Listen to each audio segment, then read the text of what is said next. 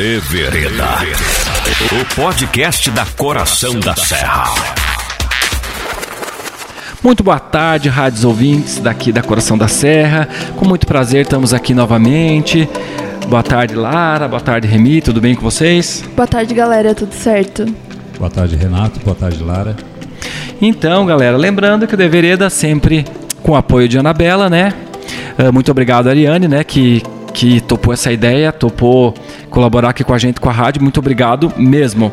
E passem lá, dá uma olhada nas roupas, que logo, logo tá chegando coleção nova de outono, né? Então, cheguem lá, galera. E daí, Lara, como é que foi seu final de semana? Remi? Foi bem tranquilo, eu estudei, que precisava estudar. É... Acho que. Acho que foi isso. Mas descansei bastante também. Coisa boa, foi então. de boa. E eu, ultimamente, mais. Por motivo dessa pandemia, mais em casa. Cara, Sempre em casa. Sempre em casa. Legal, eu tive um batizado esse final de semana, fui fotografar no campo aberto, um batizado pequeno, só para a família. Foi bem legal poder, poder voltar a trabalhar aos pouquinhos assim. Foi num, num campo, ficou tão bonito assim, eles arrumaram assim no meio das araucárias, assim, a mesa, tudo com verde, ficou muito bacana. E lógico, né, teve a rodada do futebol, né, não podemos deixar de comentar, né. E esse, essa semana tem a finaleira do Brasileirão, quinta-feira, então o bicho vai pegar, né, então futebol tá sendo aí os trend toppings né, no, no Twitter, só que não, o, o Brasil tá mais feliz ontem, né, porque Carol Conká foi pro paredão, né? Exatamente. Então, tá todo mundo feliz, então ela vai sair com uma rejeição grande, mas lembrando que ela é uma jogadora lá dentro, que aqui fora o trabalho dela como artista não merece ser ser esquecido para sempre, né? Mas ela vai ter um tempo para poder se redimir, enfim, né? E eu Por... acho que não é nem questão de se redimir, é de pensar mesmo o que, que ela tá fazendo, o que, que ela fez ali e e acabar, né, sei lá, transcendendo isso aí, porque isso vai afetar muito a carreira dela, vai. como já afetou, né? E assumir os erros, né? Porque a galera sai não quer assumindo os erros, porque sempre para porque você falou ali para transcender, o primeiro passo é assumir o erro, assumir, opa, eu errei mesmo, fui uma idiota, e né? Temos, e errei. E temos na história do BBB a única pessoa que assumiu os erros, Boca Rosa. Ela é. foi lá e assumiu, disse, fiz coisa errada mesmo, não deveria. E não chega nem nos pés, né? Os erros dela não chegam nem nos pés dessa edição. Né?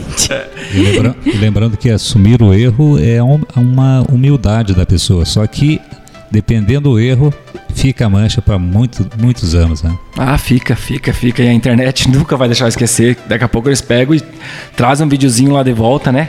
Mas vamos ver como é que vai ser o café dela com a Ana Maria de manhã, a entrevista com a Ana Clara, né? No G-Show. Então, não adianta, eu, eu, não sei que poder que. Nah, a Globo pega em todo canto também, né? Mas é, é o comentário, não tem. E, enfim, a Globo é mestre em fazer entretenimento ainda nesse país e não adianta, né? Exatamente. E falando em Globo, falando em entretenimento, nosso tema de hoje são filmes nacionais, que a Globo tem uma grande parte nesses filmes nacionais, né? Sempre com apoio e tal. E lógico que a Ancine também, né, que é um órgão brasileiro, né, nacional, federal, é o grande patrocinador, o grande. Se não fosse Ancine, o cinema nacional praticamente não existiria, né? Um projeto antigo que que sempre patrocinou filmes independente do tema do filme. Vocês podem observar que filme nacional sempre tem lá Ancine no começo ou no final. É difícil um que não tenha, né? Porque a gente não é Hollywood, a gente não, né? A gente não não tem investidores particulares, grandes estúdios para patrocinar os filmes, né, de maneira total. Então, a Ancine está aí para investimento na cultura. Então, vamos começar falando então do top 10 das maiores bilheterias do, do cinema nacional, né? Daí a gente vai comentando do décimo primeiro, vocês vão dizendo aí, galera, qual que vocês assistiram, o que, que acharam, o que, que não acharam. Então, o décimo filme de maior bilheteria é um filme de 1977, O Trapalhão nas Minas do Rei Salomão. Teve 6 milhões de espectadores no cinema. Então, como a Lara já não deve ter assistido tantos filmes do Didi, da turma do Didi, a não sei esses mais novos, né? Mais um Trapalhão eu assisti, um dos filmes. É, não sei se é esse, porque eu não me lembro o nome. É o que tinha a Xuxa. Esse eu assisti. E ele é, ele é antigo. Ele deve então deve ser... ser a Aventura de Hollywood? Não. Uh, cadê aqui? Uh, o Mistério de Robin Hood deve ser. Cachucha que os Trapalhões fez foi esse. Ah, deve ser então. É. Enfim, os Trapalhões fizeram muitos filmes na década de 70 ali, era sucesso, não tinha. É, depois o morreu o Mussum, morreu o Zacarias, enfim, foi diminuindo um pouco os filmes.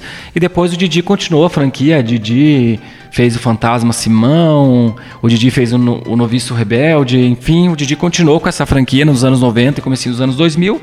E também foi sucesso, mas nada comparado aos Trapalhões naquele, naquele tempo. É, Cacildes, né? Então, foram sucesso e não tem quem não lembre do, dos Trapalhões, né? Da, quem estava nessa época. O segundo filme, o nono filme, Nada a Perder 2, de 2019, teve 6,1 milhões de espectadores. É um filme sobre a parte 2 não do. É dinheiro. É dinheiro. É não, não é dinheiro. Não, é espectadores. Só o primeiro lá que não tem o número de espectadores, já vou explicar daqui a pouco. Nada a Perder 2 é a continuação da história do bispo Edir Macedo, da Igreja Universal. Tá? Depois eu volto a falar desse filme aí. Oitavo lugar, Se Eu Fosse Você 2, de 2009, com 6,12 milhões de espectadores. É o filme da franquia Se Eu Fosse Você, com o Tony Ramos e a Glória Pires, que com esse filme se consagraram como um dos best atores do Brasil, né? O 1 é muito melhor, né? Na minha opinião, muito melhor, muito mais impactante, só que o 2 fez sucesso no cinema por causa do do 1, um, né? É do sucesso que, o, que fez o 1. Um. Quando tem continuação, sempre fica na curiosidade, né? E esse era um filme que todo o pessoal já esperava uma continuidade, né? Se eu fosse você. E é um filme realmente muito. E o 1 um realmente é bem melhor. É. Eu acho mais divertido do que o 2. Mas Bra... gosto dos dois. E o Brasil sabe fazer comédia, né? Não, as comédias assim, light, assim, sem muito humor pesado. Pode ver que as comédias do Brasil são aquele humorzinho assim, ó, que fica ali no. Como é que é? No politicamente correto, digamos assim. Tipo, a maioria desses filmes, assim, quando é esses, esses grandes atores, eles não fazem um politicamente correto, um humor bem bacana. O sétimo filme, com 6,5 milhões de espectadores, A Dama de Lotação, de 78. Não, não precisei mais sobre esse filme, mas estava aqui na lista. O sexto filme, Minha Mãe é uma Peça 2, né? Com 9,3 milhões de espectadores, né? Um filme com o Paulo Gustavo aí fazendo a dona Hermínia, né? Que ficou. Nunca ninguém vai esquecer a dona Hermínia, né? O Paulo Gustavo vai ficar para sempre lembrado por esse filme.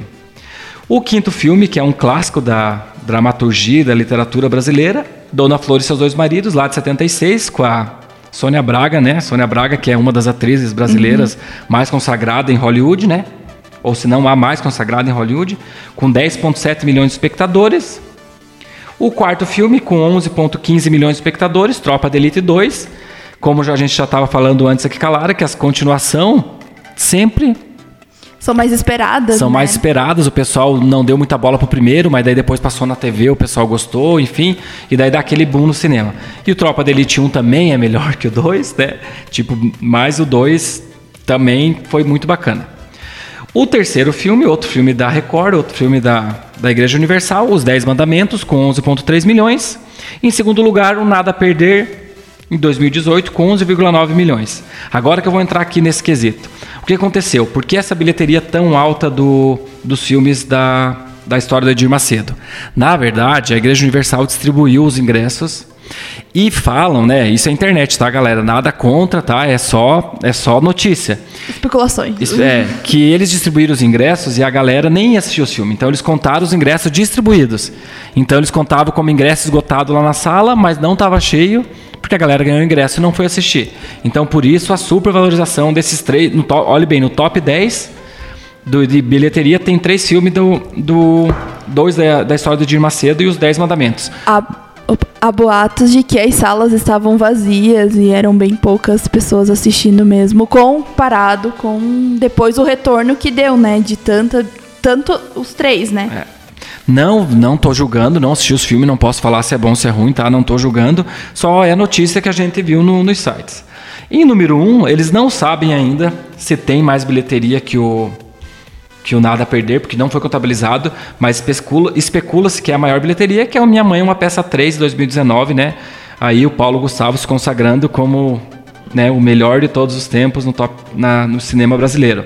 O que a gente tem de dados aqui é que mais ou menos 9,1 milhões, então um pouquinho menos que, o, que os outros filmes, só que foi o que mais arrecadou, 137 milhões de reais, num filme que foi gasto apenas 8 milhões. Então, tiveram apenas 131 milhões de lucros só no cinema, né? É muita grana, né? Então, por isso que o Paulo Gustavo tem sua casinha lá nos Estados Unidos, casinha modo de falar, né? E tá bem tranquilo, né? Porque eu acho que ele ganhou um dinheiro bem considerável, né? Exatamente, o Paulo Gustavo é um gigante mesmo da comédia brasileira. Ele, ele consegue prender o público. É, ele consegue prender e atingir todas as faixas etárias. Ele não é aquela pessoa, ah, aquele comediante que só um grupo entende as piadas dele, entende o humor dele. Ele, ele vai da criança a, a pessoa mais velha e todo mundo se. É, e todos né, se impactam com, com a forma como ele faz, o jeito que ele conduz a Dona Hermínia é maravilhoso. Ele, ele é um gênio mesmo da, da comédia brasileira. E, e merece o reconhecimento, né? Há quem não goste também, né? Tipo, eu adoro, né? Acho um personagem super. Um personagem que ele começou de bobeira, né? E, e virou isso que virou, né? Por causa que fala gritado, né? Já escutei muita gente assim, tipo, que às vezes não entende. Tipo a Tata Werneck, assim, que fala muito ligeiro e acaba que o pessoal às vezes tem um público que não entende a piada, né? E a Dona Hermínia é esse mesmo caso, diz que ela grita demais, enfim. Mas eu acho ela muito bacana, é bem aquele tipo de de, de mãezona e vozona é, que veio descendente de italiano, que grita e que faz piada o dia inteiro, fala palavrão, que é a realidade do nosso, do nosso povo brasileiro, né? Que eu, Ela representa bem, né? É, a gente fala bastante palavrão, não vamos tapar o sol com a peneira, né? Então tá aí o nosso top 10 de bilheterias no cinema, tá? Não, não significa que são os melhores filmes, mas é de bilheteria nacional. Então vamos fazer umas, umas menções honrosas aí sobre os melhores filmes de todos os tempos do Brasil, assim, que foi outro site que eu achei aqui. O Som ao Redor, né, que é um filme que passa em Recife. O, não sei se vocês perceberam que nos últimos anos os filmes nordestinos, assim, que passam as cidades do Nordeste estão com muito muito bom, assim, tipo, tem vários filmes, agora me esqueci um que passou em Fortaleza também. E, enfim, eles estão mudando aquele foco Rio, São Paulo, Rio, Fortaleza, São Paulo. Aquários. Isso aí. Então tem muito filme bem bacana assim que eles estão fazendo e estão mudando o cenário. Porque o nosso país é tão grande para ficar no Rio, São Paulo, né? E tem o clássico de 98, né? O Walter Salles, né? Que é o Central do Brasil. Quem nunca assistiu na escola que atira a primeira pedra, né? Várias vezes foi passado esse filme, né? Na Globo. Né? Na Globo, na, nas salas de aula e depois também na Globo. Cidade de Deus, né? Tá disponível no YouTube, gratuito lá, quem quiser assistir, tá? Cidade de Deus é um... É um filmão. É um filmão, é, é um, um clássico, filmão. é Fernando Meirelles aí detonando. Teve quatro indicações ao Oscar, né? Então foi um fenômeno, um fenômeno brasileiro. E ó, cheguei até a me arrepiar aqui um pouquinho porque é, é pesado. Carandiru também, né? No mesmo, na mesma linha, que é um filme Muito também, bom também. um baita filme. Tropa de Elite também está aqui falando. José Padilha. José Padilha é o mesmo que, que fez Narcos agora as séries da Netflix, né? Então, José Padilha, é, ele é fera. Ele e o Wagner Moura tem uma sintonia incrível, né?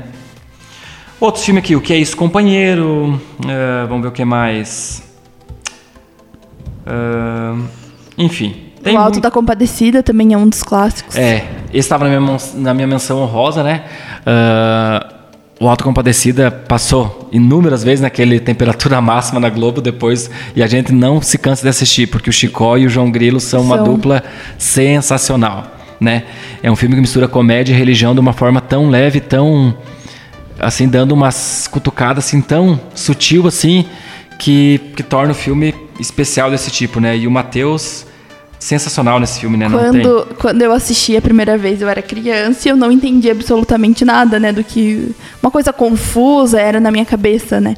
E agora que eu assisti outras vezes, porque como sempre tá passando, né? Agora que eu assisti, agora que eu assisti outras vezes, você consegue entender as sutilezas que tem por trás do filme, né? Que ele não é só um filme de comédia para ser engraçado, um filme.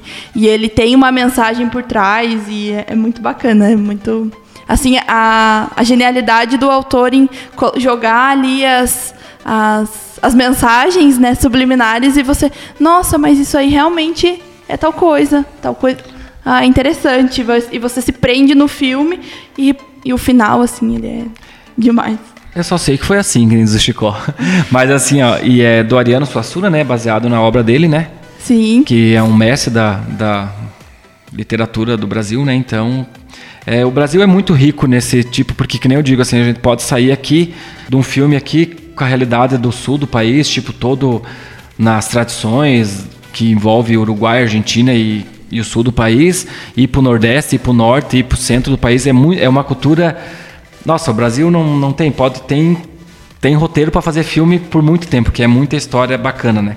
E como a gente falou do Cidade de Deus ali, que foi é de 2004, ele foi indicado a melhor diretor por Fernando Meirelles, melhor roteiro adaptado, melhor edição e melhor fotografia. Então, só quem acabou não ganhando nenhum Oscar. E falando nos indicados ao Oscar, começamos lá em 63, O Pagador de Promessa, como melhor filme internacional. Em 96 tivemos O Quatrilho, como melhor filme internacional também, só indicado. Em 98, Que é Isso, Companheiro.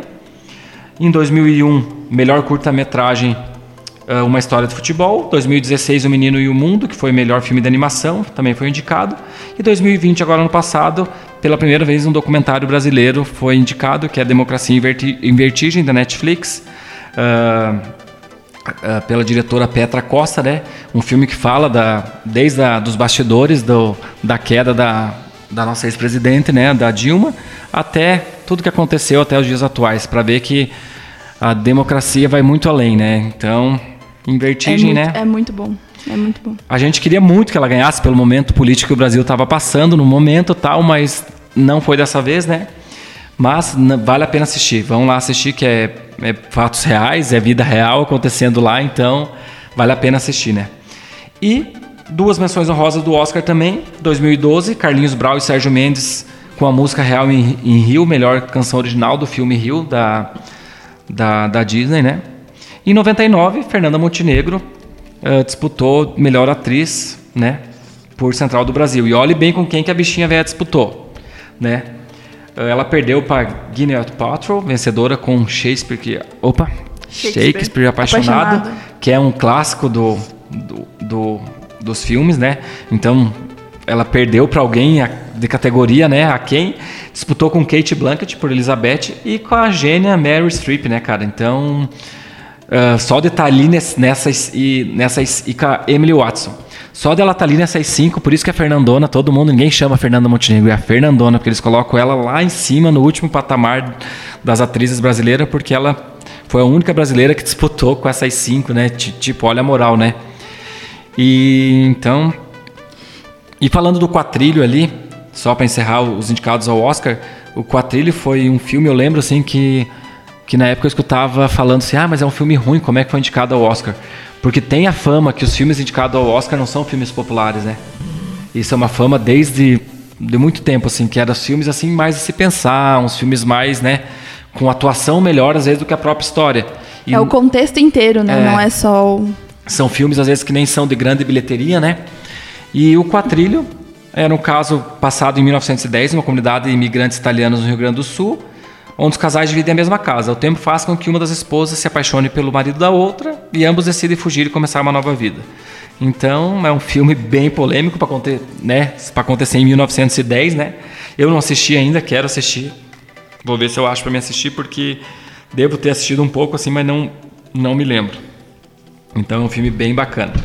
Então é isso das nossas menções honrosas do, e do Oscar. Sobre a Fernanda Montenegro, em novembro de 2020, uma das atrizes que estava presente no Oscar, a Glenn Close, ela afirmou que a Fernanda Montenegro merecia ter levado o Oscar de melhor atriz por Central do Brasil, né? Ela falou numa entrevista na ABC News. É, ela estava promovendo, ela estava ah, promovendo um novo filme, né, a Glenn e ela, e quando perguntaram sobre o Oscar, né, de 99, ela falou, comentou sobre a Fernanda Montenegro, disse que ficou assim bem chocada de a, do Shakespeare, Shakespeare apaixonado ter ganhado e não e não a Fernanda Montenegro porque ela que merecia, né? Então é uma lenda falando de outra lenda, né? E, e, e a Fernanda, eu vi no, aqui na, na, pesquisa que eu fui fazer, ela falou que quem merecia ganhar era a Kate Blanchett. Se ela ganhasse, ela ia entregar para Kate Blanchett por pelo tem pelo, uma, tem uma entrevista. pelo Elizabeth. Tem uma entrevista da Fernanda Montenegro. Eu não lembro se é no Jimmy Fellow ou se é no outro programa de, de talk show.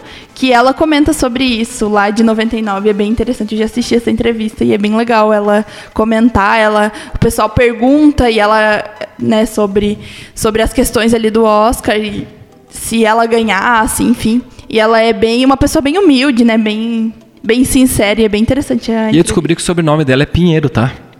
Eu disse, ó, minha parente, ela vai saber. Porque eu sempre brinco, né? Quando eu enxergo um pinheiro, porque tem muitos tios meus que moravam no Rio de Janeiro, moram no Rio de Janeiro e tal. Eu sempre brinco assim, porque o meu vô, o meu avô Pedro, pai do pai, ele teve 24 irmãos. Então, eu digo assim, ó, a proporção de pode ser parente aí, porque meu, meu, o meu bisavô, no caso, é, o meu bisavô, o pai, ele teve umas cinco famílias, né? Então, esses dias nós fomos catalogar, os irmãos deu 24 lá. Então, por eu sempre brinco, ó, vai saber, vai saber, né? Que não, que não é parenta. Brincadeira. A parte, né? Então, uh, eu não sei, vamos começar nossas menções honrosas de filmes assim que eu que a gente gosta, tá? Brasileiro. Só que antes disso, vamos só lembrar que na década de 70 e 80, o que era famoso no Brasil eram os famosos filmes porno chanchada, que eles chamavam, né? que era aqueles filmes bem com uma pegada picante, enfim, assim, não era um pouco mais sensual. É, não era pornografia, mas era aquela coisa assim, porno chanchada porque era misturado comédia com com romance com safadeza, digamos assim, como diria o Wesley Safadão, mistura romance com safadeza, né?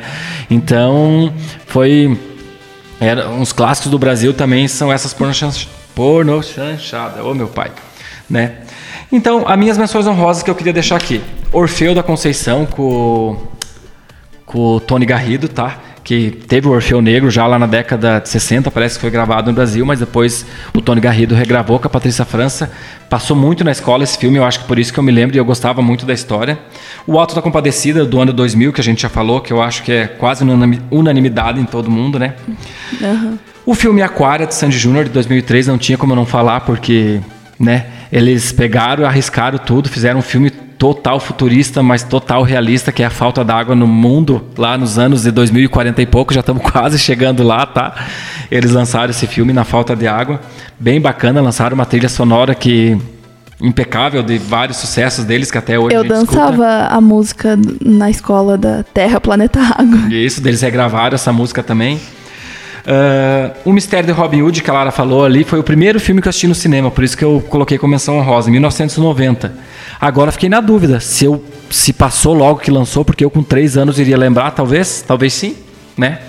Enfim, mas eu, eu lembro de nós chegando, estava terminando Aristogatas ali no Cine Marrocos, uh, o pai estava fazendo, não sei o que, que o pai estava fazendo em Lages e, e, a mãe levou eu e o mano.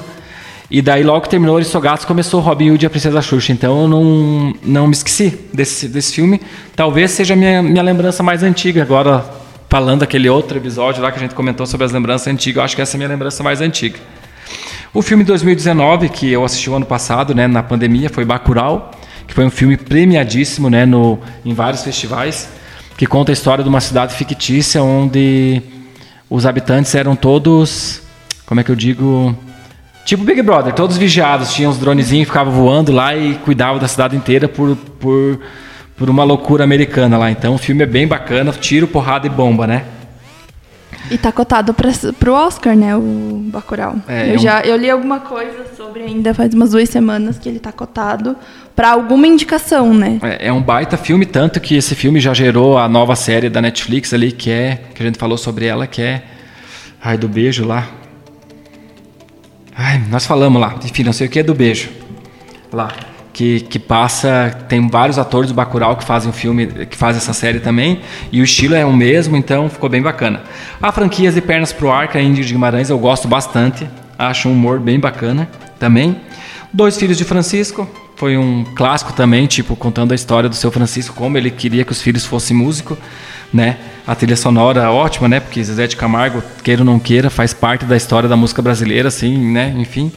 E o filme Bicho de Sete Cabeças, coloquei como menção honrosa também, que é um filme que lançou o Rodrigo Santoro aí, que é o, que é o ator mais valorizado, brasileiro mais valorizado em Hollywood, né? Que já fez várias participações em Lost, uh, uh, o filme das Panteras, uhum. uh, fez aquela outra série, meu Deus, Westworld da HBO. Então, o cara, o cara detona. Então, é um filme que lançou ele para tudo. E, eu, e é muito bom. E é eu gosto bom. muito do. E quando ele lançou, uma das primeiros trabalhos dele foi Hilda Furacão, que é Ana Paula Arósio, e, e que ele fez o Frame Altos. Para mim, eu acho uma atuação dele excelente. Já assisti Hilda Furacão umas 20 vezes, eu acho, mais ou menos, de tanto que eu gosto daquela série. Então, essas são minhas menções honrosas do filme de cinema nacional. E falando em filme, Renato, aqui no nosso município também tem histórias de filmes aqui inclusive na sua família. Uh, lá atrás, uh, as pessoas. Era difícil o acesso à TV. Muito poucas famílias tinham TV em casa. Aí o Rubens, seu tio, tinha uma discoteca atrás ali da onde é o Carlinho. A extinta Sunshine. É, a extinta Sunshine. E, e eles tiveram a ideia na época, já que as pessoas não tinham acesso à TV, de fazer um cinema. Muita gente foi lá assistir. E o filme era Rambo 1 e no, no meio do filme tinha uma parada para passar por outro filme, eles faziam pastelão para vender. Então, na época, era a sensação do momento no Cerrito aqui, o cinema ali na, na, na, antiga Sunshine, que era do seu tio, do, do Rubens, né? Com fita cassete, né, cara? Que provavelmente eles alugavam na Magnetron, né? Quem, quem viveu aí em Lages região nos anos 90 lembra do Magnetron, né, cara? Que era um sucesso. Muito antes de ter a Videocidade ali, que a Videocidade ainda existe ali no pertinho do terminal ainda, né? E a Top Video lá no na Presidente Vargas, a Magnetron alugou muito filme pro, pra galera. O tio Carlinhos trazia as fitas para alugar na loja dele, né? Então era bem bacana. É, como você diz, né? O, olha como é que era o acesso antes, né? E olha tudo que Sim. a gente tem hoje, né? É, hoje as pessoas às vezes reclamam né, da, da, vida, mas naquela época era muito mais difícil. As pessoas, você vê, não tinham sequer nem TV em casa para assistir um filme, né? E mesmo que tivesse, não tinha acesso aos filmes porque era caro para você alocar um filme. Sim. Você tinha que se deslocar até Lages, a locação era caro, você tinha o prazo para entregar. Também né? tinha que ter o aparelho, né? Do... É, o aparelho também era caro, do... então era poucas famílias que tinham. E daí o Rubens comprou, né? Esse videocassete e aproveitou a oportunidade de cobrar a entrada para as pessoas assistir. Então era a sensação do momento naquela época do cinema ali na, na Sunshine. E só fazendo um pai e mãe, me desculpe de eu contar essa história, tá? Mas é que eu tenho orgulho de vocês dois, tá? Então briguem comigo. Eu, o Remy deve lembrar da época do que tinha o bar do seu Zé Bolão ali, ali perto onde é o Cras, ali no lado. O pai e a mãe, eles eram um pouquinho, foram um pouquinho audaciosos. Como era um bar só de homem ali, geralmente não era de, de com mulher e tal. O pai e a mãe alugaram por um tempo, ficaram tocando aquele bar por um tempo e eles também fizeram essa ideia do cinema. Só que eles passavam apenas filmes pornô tá? Eles passavam filme pornô enquanto a mãe ficava na cozinha fritando pastel, a almarada tudo assistindo filme pornô. Então, que nem diz a mãe fala, olha, o dinheiro tudo pode ser, como é que é? Dinheiro honesto é dinheiro trabalhado, né? Então eles trabalhavam lá, né? A mãe lá fritando pastel na cozinha, o pai ia na Magnetron, alugava os filmes pornôzão, a galera lotava ali a lanchonete assistindo, porque naquela época não tinha onde assistir, né? enfim. Então, pai e mãe é mais uma parte que eu sinto orgulho de vocês, que não importa se o dinheiro era honesto, vocês estavam trabalhando e assistir quem queria, né? E a mãe lá, ó, daí tinha um intervalo para comer o pastel e voltar a assistir pornô. É, na verdade, a família de vocês, né, não por estar na sua frente, mas são uma, uma família que reinventava as coisas. Tem, inclusive, antes da, da Sunshine, antes do, do cinema, também vocês foi a primeira piscina. Também tinha uma piscina ali que era era uma associação que alugava para as pessoas e tomar banho. Então, na época também foi o auge da, da, da, da época também, né? Então, você tinha que fazer exame, tudo para poder se associar, para tomar banho. Então, era uma coisa muito bem organizada. Então, olha o tanto que a sua família, né? Tanto seu avô, seu pai, seus tios batalhavam, né? Para para crescer na vida. É, o empreendedorismo sempre fez parte. O vô Pedro ensinou para os filhos isso daí de uma parte bem bacana. E eu chorei muito quando desmancharam aquela piscina, porque aquela piscina me ensinou a nadar lá com 3, 4 anos, né? E, enfim, fiquei bem triste, né? E, mas é isso aí. Vamos voltar pro filme, porque a gente se emociona falando da, da família da gente, né? Então, pai e mãe, ó. É, mas são histórias, são histórias boas, né? É, com certeza. Que marcam, né? Que marcam. Então, as minhas. As minhas. Meus filmes, assim, que mais marcaram os filmes brasileiros, né? Foi Xuxa Abracadabra, que foi o primeiro filme que eu assisti no cinema, de 2003. E eu lembro, assim, da sensação da tela grande, da pipoca. E foi. Assim, eu já assisti os outros filmes da Xuxa também, né? Tem O Mistério da Feiurinha, tem Xuxa contra o ba Baixa Astral. E tem aquele das fadas. Xuxa Requebra, eu assisti no cinema. Aham, uhum, Xuxa Gêmeas. Mas Cara, a que eu assisti no, no cinema foi Xuxa pra Cadáver. Você é fã da Xuxa, né? Eu sabia que você eu ia falar sou. disso, então. Sou. Os filmes da Xuxa também, da década de 90, Lua de Cristal, é um clássico. Sérgio Malandro como príncipe, né? Não tem quem não, não, não lembre desse filme. Então a Xuxa foi outra que soube ganhar dinheiro, soube no momento certo, então ela fez muito cinema, muito cinema. Aí eu anotei também aqui. Era uma vez. É um filme de 2008 com o Thiago Martins e agora eu não lembro o nome da personagem. Mas é um filme bem interessante. Eu, eu assisti ele faz uns 5, 6 anos, mais ou menos. Mas é um filme que sempre quando tá passando na TV, porque já passou diversas vezes na Globo, e eu sempre assisto porque ele é aquele filme que tem um plot ali no final, o final não é aquilo que você espera e surpreende bastante. É, eu anotei aqui também o Desenrola, que foi um filme que eu assisti, eu era adolescente e conta a história de vários adolescentes, de uma família e é bem interessante também, de 2011 esse. Tem o Aquários, né? Eu anotei aqui de 2016, que é com a Sônia, que é com a Sônia Braga. Então é, é, é um filme assim com um enredo maravilhoso. Ela não quer a Sônia Braga, no caso, ela não quer deixar o apartamento e eles querem construir. E vem os filhos e tentam convencer ela, ela e ela não sai de jeito nenhum. É muito interessante assim como a história faz o o enredo se transformar numa coisa além do filme, né? É, não é só tipo, ah, pensar, não. Ah, ela não quer deixar, pensa na vida dela. Mas é a história dela, daquele apartamento, né? A história de vida dela e por isso que ela não quer abrir mão. Anotei aqui também Que Horas Ela Volta, da Regina Casé, que é um filme assim que mostra a realidade de muitas é, mulheres que trabalham na casa de outras pessoas, né? E é muito interessante, é de 2015 também.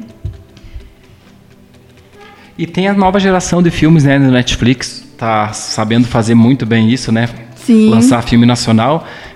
Pegou as duas maiores estrelas do SBT para eles. Larissa Manoela, agora a Larissa Manoela foi para Globo, mas antes disso ela fez alguns filmes pro Netflix. Ou tô variando? Não, fez, fez né? ela fez, pro Netflix. E a Maísa, contratada da Netflix, né, total, fazendo vários filmes aí. Então vai ser essa dupla também vai saber ganhar muita grana com dinheiro e entretenimento infantil. E vou confessar para vocês aqui, tá? Essa eu curto muito esse filme da Maísa da Larissa Manuela. Bastante tipo de pré-adolescente, até daquele. Não sou mais tão fã do, do Danilo Gentili, mas enfim, aquele filme O Pior Aluno da Escola também achei muito bacana. Que é esse tipo de filme assim de escola, sabe? Ali passando do, do nono ano pro primeiro ano, ensino médio, assim, é um é os filmes que eu gosto muito, sabe? E tipo, uma historinha sempre bobinha, assim, meio engraçadinha, assim, umas coisas surreal, mas eu gosto bastante, particularmente falando.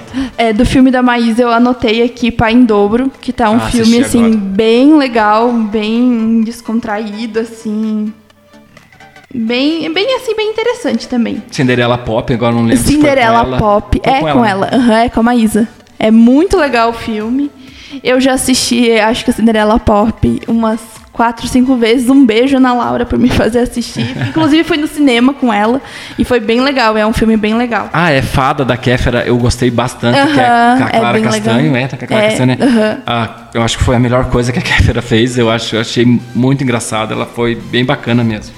É, eu anotei também as, as, franquias de pernas de pernas pro ar, né? Não tem como não falar. Ingrid Guimarães, ela é bem genial na minha Vida em Marte também, é, que é Os Homens São de Marte e É Pra Lá Que Eu Vou, que é com a Mônica Martelli e o Paulo Gustavo. Então, é, são filmes que trazem também a realidade. A Mônica Martelli, ela, ela tramita também em, várias, em, vários, em vários lugares, assim, de, de, de acesso a quem, ao público que está assistindo, né? E tem um filme que eu gosto bastante, que também é da Ingrid Guimarães com a Larissa Manoela, que é Fala Sério Mãe. É, eu sou muito apaixonado pelas histórias da Thalita Rebouça. Eu já assisti ah, como bem... um popstar, que é os outros filmes dela, né? Então eu gosto muito das histórias dela. Era o nome dela que eu não lembrava, da, da escritora decisiva Thalita. Thalita Rebouça. É, os tipo assim, ó, dela são muito bons. A, a Maitê, quando a gente tá assistindo, a Maitê tem 5 anos, ela quer assistir junto, mas não é filme para ela assistir ainda, né? Porque é muito namorinho, beijo na boca e tal, tal, tal, mas não, não é um filme que seja proibidão também para ela, sabe? Só que daí, tipo, a gente acaba assistindo e acaba envolvendo, assim, mas, nossa, é... Eu não sei se porque a fase pré-adolescente da gente é tão bom e daí lembra da gente no uhum, colégio, volta, namorico, né? de beijar escondido, enfim, né? E o último filme que eu anotei aqui foi um, é um documentário bem recente da Netflix que estreou em dezembro de 2020, que é o Emicida Amarelo. Hum. É, é tudo para ontem. é um, é um documentário com um fio, com um show junto. Então, assim, é, é de arrepiar, é muito bom mesmo. Ele é fera mesmo no que ele faz, é power. Aí falando do documentário, né, o Brasil, né, tá detonando os documentários, tipo, tá pegando muita história boa. Agora a Globo, a Globoplay lançou o Dr. Castor lá, né? Uhum. Que é sobre a corrupção no futebol, né? Que ele era chefe do ou do jogo do bicho ou de algum tipo de tráfico, não lembro agora direito, e comandava o time do Bangu, Bangu, né? Que é o Rio de Janeiro, né? Então, que o cara era poderoso, ele pegava, ele mandava em tudo, né? Teve o documentário da nossa história, ah, nossa história, né, do Sandy Júnior, que foi outro documentário, mas apesar que não é filme, é mais para série do que filme. Mas enfim. É uma minissérie, né? É, o Brasil está valorizando muito os documentários, né? E a gente vê que isso no, no mundo é tendência mesmo, que o pessoal gosta de ver o que aconteceu mesmo, histórias real, por um ângulo de um diretor diferente. Vai estrear também o caso Evandro, né? Que é bem famoso dentro dos casos policiais aí. E é muito interessante, muito interessante. Mas vai estrear na Globoplay também. E falando em, em, filmes com histórias reais, tem Os Dois Filhos de Francisco, né? Que é um filme que também Sim. teve bastante bilheteria e fala de uma história que realmente aconteceu, né? Que envolve rádio e tudo mais, né, Remy? Envolve. E envolve pai, envolve família, envolve persistência para crescer na vida, né? Inclusive, São Francisco morreu agora esse ano, no finalzinho do outro Foi. ano, né? E, e é assim, não tem é, filme, filme então, o filme nacional tem muita coisa para para acontecer e esperamos que cada vez mais venha mais filme, mais ideias, porque a gente está pronto para assistir. E que a gente consiga valorizar também, né? Porque às vezes a, estamos enaltecendo, né, o, os filmes americanos e às vezes a gente tem conteúdo assim bem bem bom e bem interessante para para filmes brasileiros, né? Os filmes brasileiros também são bem renomados. É, tem outro filme que eu tô bem ansiosa para assistir, que é o da Suzane von Richthofen. Ah, isso que eu ia dizer, lembro. Que é A Menina que Matou Meus Pais e O Menino que Matou Meus Pais. Vão ser dois filmes, né? De perspectivas diferentes, que é com a Carla Dias, que tá no Está BBB. No Big Brother. Não é, foi lançado por causa da pandemia, acredito, né? É, ela para ser lançada em 23, 24 de abril, alguma coisa assim, mas como já estava tudo fechado, aí eles optaram por cancelar a estreia do filme e não lançar ainda quando e tiver. E vão lançar agora com a Carla em Dias lá em cima em alta, eu acho que vai dar uma bilheteria bem razoável. É, e a história também é super interessante, é uma história, um caso que chocou o Brasil, é como o Renato falou, né? O pessoal tá curioso para conhecer as histórias reais, né? Porque é, é isso que muitas vezes esses filmes mostram. Teve várias polêmicas atrás de dizer que o dinheiro talvez fosse para verdadeira Suzana, e isso não aconteceu também. Teve outra polêmica de.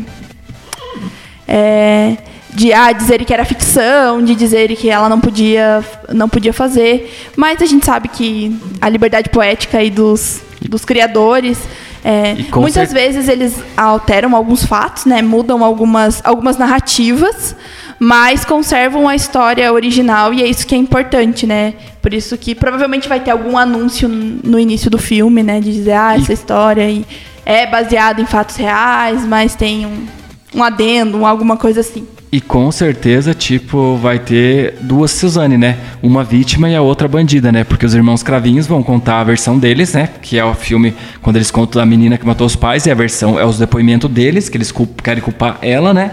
E o filme Sim. da versão dela, que ela culpa os irmãos Cravinhos. Então, onde ela, onde ela é mais vítima do que, né? Então, e com certeza vai ter ficção, né? Porque bandido mente, né? Então, como é em base no depoimento deles, eles estão mentindo em vários momentos, com certeza, né? Enfim, no meu ponto de vista, os três mataram tudo junto, mas a, a maior culpada para mim é ela, porque eram os pais dela, né? Enfim, ela não poderia deixar isso acontecer. Mas a gente sabe que, enfim, relacionamentos tóxicos, enfim, existem, mas nada justifica você autorizar ou querer matar os seus pais, né? Enfim, eu tô louco pra assistir Tava Louco, era o filme que eu queria assistir o ano passado. Eu também. Então, e quero assistir os dois, se der assistir os dois no mesmo dia, se tiver os dois na, na sala de cinema num horário no outro, quero sair de um e já quero ir pro outro, né? Porque era essa a ideia do, dos produtores, era lançar os dois ao mesmo tempo para o pessoal ter a visão. E eu achei isso uma sacada genial, assim, tipo, gastar o dobro de, de dinheiro para fazer dois filmes da mesma história, só que com com roteiro diferente. Eu achei uma jogada sensacional. E a, e a Carla Dias até comentou no BBB que eles levaram 31 dias para 35, 31 ou 35 dias para para fazer toda a, produção e, e, e, filmagem. Então assim, são dois filmes, é um curto tempo. Normalmente os filmes levam aí quase dois meses, três meses para concluir e, ela, e eles fizeram em um mês praticamente, né? Então é, é assim, é eu, quando assisti o, o, trailer, eu fiquei, assim, bem animada, porque eu gosto de, dessa parte de True Crimes. E acho que vai ser, assim, bem... Vai ter quem critique, como sempre tem. Teve gente que criticou o Paulo Gustavo, teve gente que criticou... Então, vai ter críticos, sempre vão ter.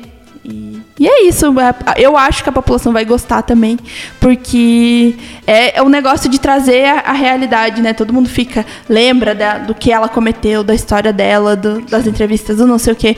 E trazer isso de volta, trazer isso numa versão um pouco mais detalhada, eu acho que vai. Acho que é bem Sim, interessante. acho que vai ser sucesso. E lembrando, só para encerrar, que aqui no Cerrito já foi gravado um filme também. O o inesquecível João Amorim gravou João alguns Amorim. filmes aqui, eu, né? Eu Calibre 12.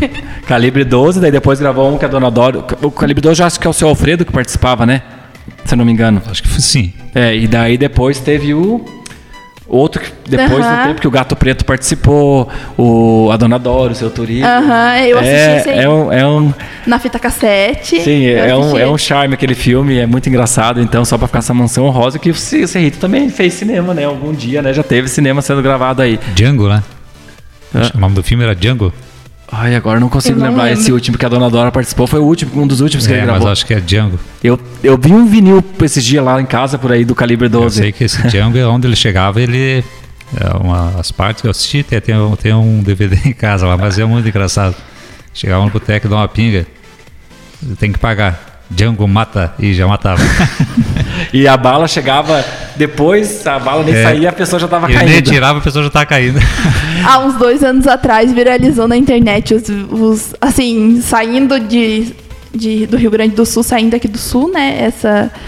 O Paulo. É Paulo. Não. João Morim. João Morim e saiu dessa, dessa bolha e a internet pirou com as, com as atuações e a bala que demora para e, e, o outro já tá caído e foi muito engraçado. E coitado, assim. ele tinha dificuldade de caminhar, né? Porque ele era bem gordão, bem grandão assim, né? E daí ele nem até ele tirar a arma com os bracinhos bem curtos, coitado, mas enfim. Na verdade era um filme uh, de faroeste, né? Na época. E virou comédia, um filme de comédia, né? Sim. Então tá, galera. Muito obrigado mais uma vez por audiência. A gente está fazendo o programa com carinho. É uma conversa bem despojada de assuntos que a gente gosta, que a gente espera que, espera que interesse vocês também. Eu e a Lara estamos aqui aprendendo a fazer rádio, aprendendo a se comunicar, né? O Remy aí tá anos do, no negócio. E a gente está, para mim, né? Eu acho que acredito que a Lara também está sendo uma baita aula para comunicação. Então Exatamente. é, um, é uma baita, é um baita, como é que eles falam? Uma baita experiência, mas tem outra palavra que eles falam, daqui a pouco me vem na cabeça. Então está sendo uma baita um baita laboratório, né? Um baita laboratório para a gente aprender a se comunicar e aprender, né? Então fique com Deus. Vamos ficar hoje com a música Tropa de Elite, homenagem ao filme, né? Que é uma música do Tijuana que fez muito sucesso, uma música bem bacana, Clássico, né? né? Então fique com Deus, até semana que vem. Até mais. Tchau, Lara. Tchau, Remy. Tchau, gente. Bom, boa semana. Valeu, boa semana para todos também.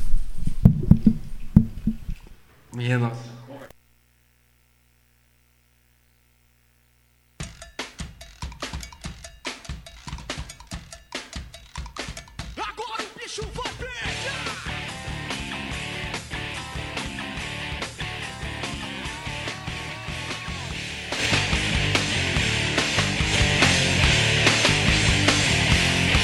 Chegando aí, bicho! Chegando e é!